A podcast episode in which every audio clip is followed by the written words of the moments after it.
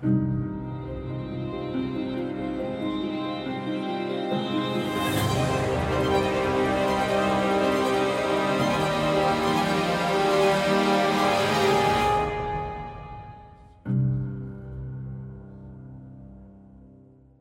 uh, March 2020, a friend of mine took me to a Sixers game. I'm a huge Sixers fan. I'm an irrational Sixers fan. I'm a process trusting Sixers fan. I love the Sixers, and uh, I, you know, you got to go like live sporting events. There's just something about being there. You got to go.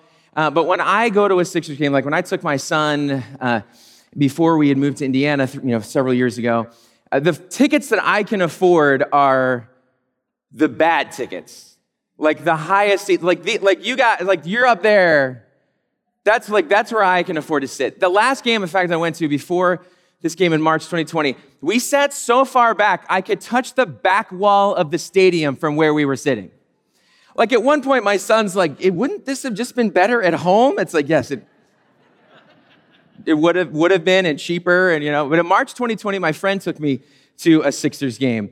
Uh, it would, ironically, what ended up being the last Sixers game of uh, 2020 before the pandemic. We were there the night, we're, we're like looking at our phones, and like, oh, the NBA is shutting down. We're like, uh, are we are we in trouble here? Now, you know, now we know, but at the time it was all new. And he had very good seats. I mean, he was like, we were like here, like you guys, like this was this is where we were. We were so we were like feet away from the team when they ran in for introductions. We're so close that you could feel the heat from the, the pyrotechnic things they use. Uh, we were uh, behind the basket, maybe like, I don't know, 25 rows back. I mean, they were really, to the point you could get a sense of how big NBA players are. You know, on the screen, it's like, oh, they look like, you know, slightly taller people. And then you see them close to floor level, like, they're all giants. All of them. Oh, such good seats, such good seats. And it, it, there was even more stuff than just like a great view. They came with this like laminated pass that got us into a special entrance, that got us access to a special elevator, that got us access to the Lexus Club, which is like this place where you get all this great food, and it's covered with your ticket, and it's right by the entrance where the players come out. I mean, was, this was incredible. These were phenomenal, phenomenal seats. My friend gave me access to something I couldn't have access to on my own. He had access to something, and him inviting me gave me access to something I just I wouldn't have had by myself. And we're going to look at that idea of access as we continue our series, what Jesus started, looking in John chapter 2. John chapter 2. If you have your Bibles, you can turn to John chapter 2, verse 13. I want to give you some background on where we are in this. So, John does a really good job of keeping track of the Jewish festivals. And we know that John chapter 2, verse 13, this time is right around the time of the Jewish Passover. So, Jesus goes up to Jerusalem, as Jews would do, and he goes to the temple. And the temple was this incredible building. Uh, the second temple was built by Herod the Great. I mean, it was absolutely beautiful. Jews did not like Herod. Herod was not a good guy.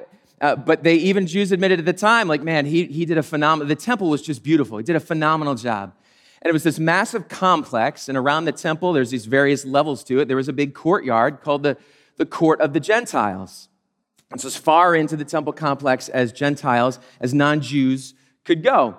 And Jesus goes in there, he goes into the courtyard, and he finds people selling cattle and sheep and doves, and other people were, were had set up a table, were exchanging money.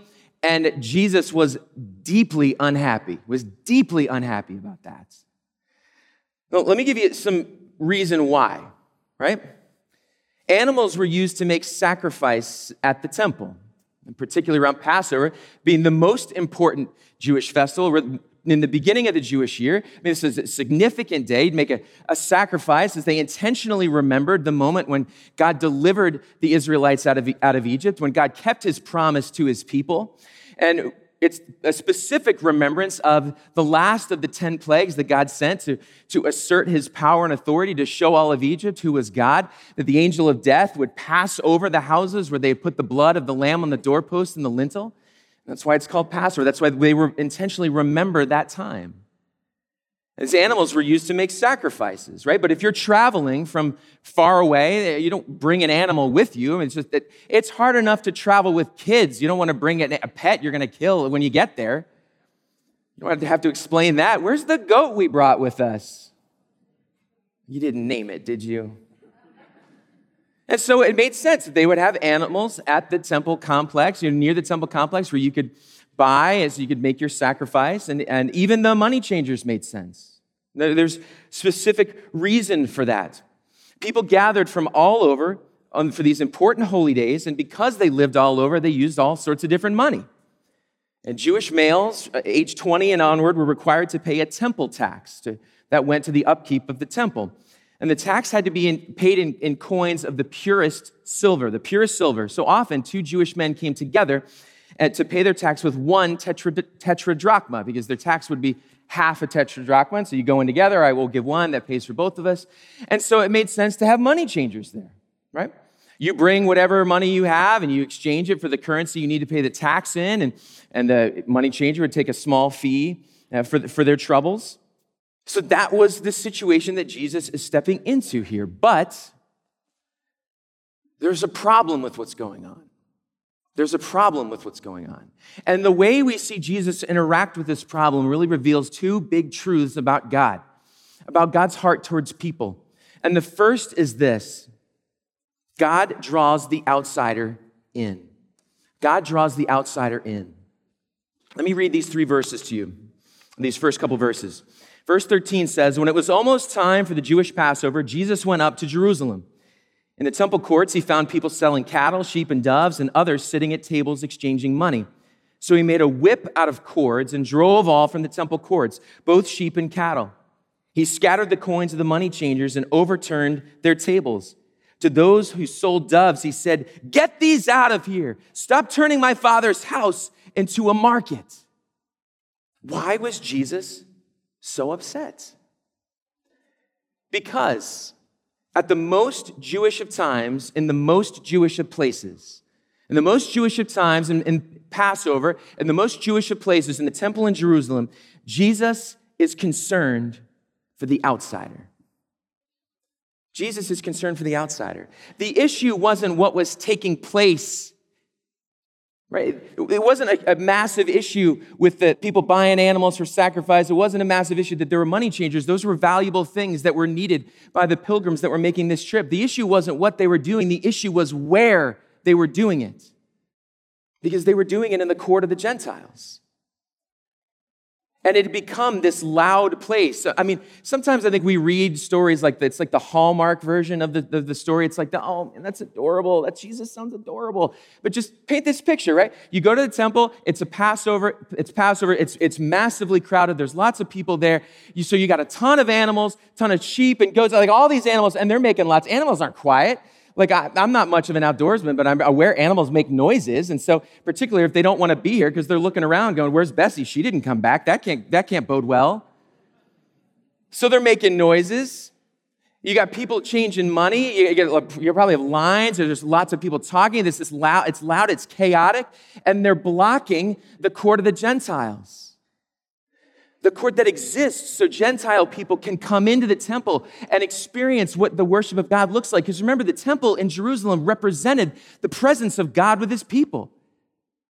So these business people are preventing access to the temple and access to the presence of God for, for Gentiles. Outsiders didn't have access. And that was a problem because God's heart has has always been for the outsider. We see way back in the New Testament that through Abraham, God will bless all of the nations, not just a couple people, but all the nations. The Jews were meant to be a light to the nations. They're meant to be a set apart people to, so people could see who God is and what it means to know Him. People were meant to be drawn into this. And it's a problem that there are barriers here, that access has been blocked. I did not enjoy middle school. Anybody with me? Man, I didn't know who I was or where I fit in, and I was shy and I was awkward and, and insecure. And I wouldn't go back and redo middle school for all the money in the world. If you're in middle school right now and you're having a great time, I'm very glad for you. If you're in middle school right now and life is hard, it gets better. Trust me, it gets better. But because I, I, like I didn't know where I fit in, and we'd moved to Michigan or in my seventh grade year, I just didn't know, God, I didn't know who I was, and I just was lonely. I really struggled with being lonely. I had an art teacher named Paul. And Paul was a really cool guy. Paul played drums at our church. Paul started to take an interest in my life, and I got to know his family, and he started giving me drum lessons, and then he would just kind of invest in me and spend time with me. And a group of guys went to go to a, conference in Detroit, and he brought me with him. He, he, we played Nerf, uh, Nerf baseball. Like I, he was a big part of my life. And Paul helped me feel like less of an outsider. Because I definitely felt like that. I felt like an outsider. I didn't know where my place was. Like I didn't know where I belonged. And Paul brought me inside. Paul brought me and included me and helped me feel like I belonged there. He took an interest in my life and included me. He brought me in. And that's God's heart for people. That there would be no insiders, that, or there would be no outsiders, I'm sorry, because all are invited in, that all would be insiders. Outsiders don't have access. By definition, they're outside. If you're an outsider, you're outside of something. But God is deeply concerned for the outsider. God loves outsiders. And through Jesus, God gives outsiders access. He invites outsiders in. I love the picture that it gives in Hebrews 4 that we can approach God's throne of grace with boldness and confidence that we may receive mercy and find help in our time of need. We can approach God's throne, the throne of the sovereign, all powerful God, with, with confidence. That's, man, that's direct access. I don't make an appointment. I don't have to go through 15 undersecretaries to get there. I don't have to, to work my way through the bureaucracy. I'm invited directly into God's presence because God's heart is for the outsider. God wants people to know Him, to experience Him personally, and Jesus is the means by which we do that. Jesus is God moving towards the outsiders that we might become insiders, might be brought in. Jesus is the skeleton key that opens every door. Jesus is the barrier remover, the ultimate barrier remover. And that's why Jesus comes in. He make, takes cords, he makes a whip, and he starts driving out the animals. And I think what's important here is sometimes we think of Jesus as this super gentle, sort of Galilean hippie, this like he wears Birkenstocks and he's very kind. And like, Jesus is God in human form. There is righteousness to Jesus. And when Jesus sees the, the house of, of the Lord being defiled this way, when he sees access being prevented to those who are far from God, he gets angry, righteously angry. And it's important to know that I don't think Jesus was seeking to harm people, right? Jesus didn't make a whip to harm people. That's not who Jesus is. I think Jesus made a whip as like a livestock encouragement device to like move, like the, to move them this way. Imagine the chaos. You got people are yelling, eh, tables are flipped over, you got money changers scrambling to, to, to pick their coins back up, you got animals running around. There is just utter, utter chaos right now. And Jesus steps into that. He really is willing to cause that, to point out the brokenness of a system that is keeping people far from God who God desperately wants to be close to Him. Jesus removed barriers. In John 2, there were very real barriers that kept people far from God away from the temple, very real barriers that impacted the access the Gentile community had and because of what the temple represented, access to God. We experience barriers as well. These barriers that Jesus tore down point to the barriers we experience. Some barriers we've set up on our own, some others have set up for us, and still others just exist because we live in a broken world. What are your barriers? We've all experienced a lot of these in the last two years. Maybe it's isolation, maybe it's disconnection. Maybe your barrier is distraction. It's just easier to kind of dull your life rather than have to deal with the, the, the things that are hard or the big questions. But there's other barriers. Maybe it's past hurts or, or pain or baggage. Maybe it's a barrier for you is broken relationships. You can't see God for who He is because of an unhealthy relationship with your father or a mother or a boss or a spouse. Maybe it's injustice. How could God let this happen? Maybe a barrier for you is self worth, is not feeling good enough. Maybe a barrier for you is feeling a little bit too good. What are the barriers for you? Because what I want you to hear is that Jesus came to break down barriers between us and God. Jesus came to be the bridge that we could never make on our own, to give us a path that we could never walk by ourselves, to be known and loved by the God of the universe, because God's heart is for the outsiders. I've experienced that in a real way here. Being new and coming on staff in September, at a hard time to join staff because of what's going on in the world. I feel like a part of the team here, not because of anything I've done, but because there are people who've worked hard to help me feel like that. Deb Barlow was so kind to me when I was interviewing. Did such a good job making me feel welcome. When, when she told me they were going to offer me the job in her email, she's like, You better say yes. And I felt so cared for, so invited in. Warren Bailey and I co managed a fantasy football team. And Warren didn't know me at all, but he was so kind and, and welcoming me and helping me feel like I belonged here. Scott and Jill Timmerman in Quakertown were so kind to seek me out and to, to find out how they could be encouraging and just speak life to me through this process. People reached out to me to help me feel like an insider. God's heart is for the outsider, to draw them inside. God draws the, the, in, the outsiders in. But God, the second thing we see about God's character here is Jesus draws the insiders out. Jesus draws the insiders out. Let, let me keep going with this passage.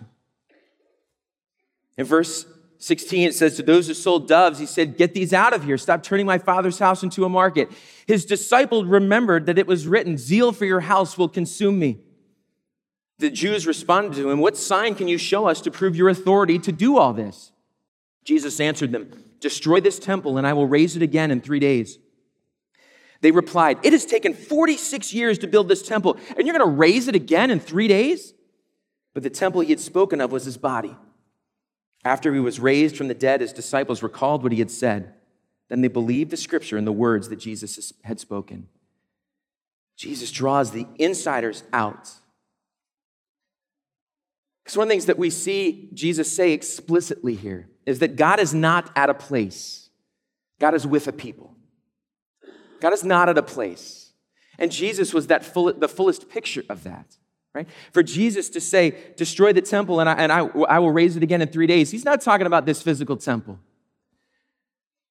Jesus is saying, this is no longer the presence of God, that I am the presence of God, that I am the message of God for humanity. That Jesus is saying access is no longer mediated through this, this, this process at this place, it is through me. And Jesus is God incarnate in human flesh who's come to earth that we might understand him. Jesus is God condescending to us, that, that we might experience who he is as in our limited, finite human capacity. And it's not enough for it to stay there. The church isn't the new temple, Jesus is the new temple. Jesus breaks down barriers so the outsiders can feel like ins- so can, can be insiders but then the insiders need to be part of that process and the, and the challenge for us is we've gotten spectacularly good at building barriers as a culture. We've gotten spectacularly good about building barriers. Sometimes for some of us we care about the wrong things too much and it alienates other people around us Sometimes for some of us, we care about the right things, but we do that in the wrong ways, and that alienates people around us. We can be far more concerned with having our viewpoint heard than in hearing someone else's, and we can allow worldview and specific ideologies and specific beliefs and specific frameworks to supersede the reality that the gospel matters most. Folks, there is one truth worth building your life around. One. It's Jesus Christ and Him crucified. There's nothing else. But sometimes when we're insiders, we lose sight of that and we add all of our other stuff to this mix and it gets complicated and confusing and, and people don't know how to, to engage with that. I worked with middle school students, uh, uh I worked with students for a long time, and, and with middle school students in particular, what I noticed was interesting. Nobody sets out to build a clique, right? Nobody sets out to do that. Nobody gets together a group of friends like, hey, who can we alienate? Who can we systematically make feel less than and like really hurt them at a soul level? Who can we send to counseling in 15 years? That's not happening. What I noticed happening was this simple idea that really is true for adults as well. People are so desperate to belong somewhere, so desperate to belong that when they finally do, they're so excited to belong that they forget what it feels like to not belong. And their effort then becomes retaining their, their sense of belonging now instead of bringing others into that same belonging. And before we go, like, yeah, middle school students, right? It's like, no, adults are even worse at that. We so desperately want to matter in some way that once we do, we forget what it feels like to not matter, what it feels like to be on the outside, what it feels like to not be included. And our energy and our effort comes to preserving our slice of belonging instead of giving belonging to as many other people as possible. We can be so glad we made it. We forget to bring others with us. That's the religious community that Jesus is addressing here. These religious leaders who were in charge of this system, I mean, they had this, this mechanism in place. And Jesus is upsetting their system, he's upsetting this order. The insiders are, are the ones who should know the best that erecting barriers, erecting obstacles is not a good thing. And Jesus goes after them. They were making the interaction between God and experience with, with God more difficult for those who were furthest away. They valued convenience more than experience. Right action mattered more than right heart. Sure, do this thing in the easiest way possible. Religious piety mattered more than mission. They were getting the what done while losing sight of the why they were doing it in the first place. The what mattered more than the why. And folks, that's legalism. The what without the why is legalism. Well intentioned, well meaning piety or devotion or religion without Jesus is still empty. And the danger for us is we fall in love with the means and the mechanics of worship and we lose sight of the object of worship. We lose sight of the object of worship. We focus on the process of how to worship instead of focusing on the object of our worship. And so Jesus is challenging the insiders here. He's drawing them out. He's trying to, to move them towards something greater. And they're impacted by this because they're wondering who is this guy doing this stuff? He just steps in here and does this? Who is this guy? And an interesting question when you read this is why didn't they have him arrested? They're well within their rights. He was upsetting temple, the temple process. He was upsetting temple commerce. They seem to be within Jewish law of every right to have him arrested. And I think it's fascinating that they didn't. We don't ever see it come up in this text. Because somewhere, something told them they couldn't just blow this guy off. Something somewhere told them there may be something to this guy.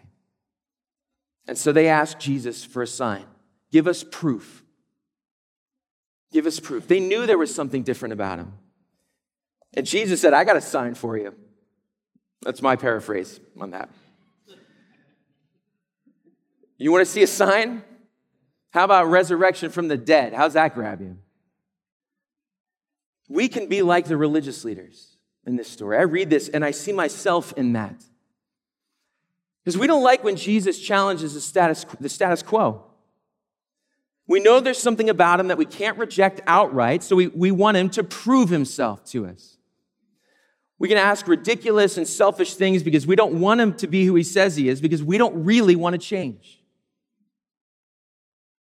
I want all of the freedom without any of the obligation. We don't really want to let go of control.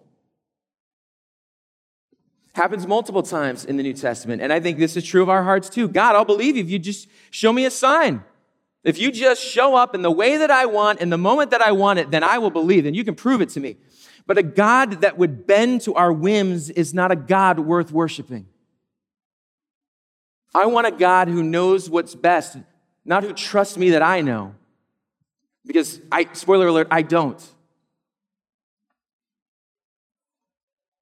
Our church, we as a church, are supposed to enter into the world and be barrier breakers, and yet often we're barrier builders. Unintentionally setting up obstacles, making it harder for people to come in. Adding stuff to Jesus, like you gotta believe this, and you gotta believe this, and you gotta believe this, and you gotta believe this, instead of saying you gotta know Jesus. You gotta know Jesus. It doesn't mean truth doesn't matter doesn't mean we throw the Bible away and only pick the parts we like. It means the opposite. It means we believe all of it. Because what it points to, the macro message is that Jesus Christ and Him crucified is the game changer. That's the game changer. And that we as insiders need to have a heart and a focus for those who are not here yet. Because there are some things that we're going to do as a church that our outsiders are going to see as a barrier. Singing together, it's going to be hard for some people. Com- taking communion, that's going to feel weird. Talking about the need for a Savior, those are things we're not going to compromise on because we believe that's true. So, how can we remove as many of the other less important barriers as possible to invite people to Jesus? A couple years ago, I uh, picked up a seasonal job at a Nike outlet because I love sneakers. Love them. I'm making up for a childhood of boring sneakers now as an adult. And when I was um, filling out my paperwork, one of the managers said to me, Just so you know, man, you're gonna love this because the discount is obscene. And they were correct. My goodness, it was incredible. I worked there for like a month or so around Thanksgiving, and they basically just paid me in shoes. I got 30% off everything in the store, even off stuff that was on sale. But the best part was that there was a special Nike employee website that when you logged in, the whole thing was 40% off. I feel like the first time I looked at that, I just wept. Now, I could have just called my, my friends and rubbed that in. I, particularly my brother, I have a younger brother, and it's like, that's the thing a brother should rub in. It's like, hey, how much you paying for your shoes? but the best part of this was I got to include everybody in my family. They didn't I didn't have to be there with them. I could sign my, my brother, my parents, my wife, could sign my kids up if they weren't all in elementary school sign my in laws up. I can sign my sister in law up. I can sign her husband. I can sign my other sister in law up. I could sign them all up so that they could, on their own, go in and use their own code and get access to the same discount. They didn't even need me there. That was incredible. I was super pumped about that. When my status as an employee changed, my access changed. I got access to all of the, this, this huge benefit, and I, I could have just enjoyed that for myself, but I wanted others to experience that as well. When my status changed, my access changed, and it changed for them too. Because I wanted them to come with me, enjoy this thing. And that's where we're called to be as insiders to move out towards those who are outsiders, to those who are disconnected, because all of us, if we would call ourselves followers of Jesus, have at some point been an outsider that through the grace of God, has, He's moved towards us to rescue us out of our confusion, out of our rebellion, and brought us inside. And for most of us, He has used others, peop, other people to help make that possible for us. How can we be that for others too?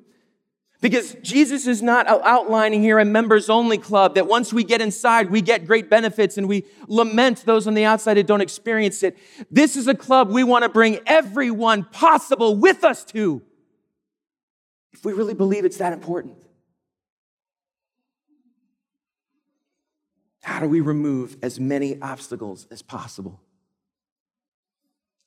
so that outsiders can be insiders? Because in John 2, what we see laid out is the ultimate insider became an outsider so that those who truly are outsiders can become insiders. That's what Jesus has done. So I want to leave you with a couple questions to think about this week.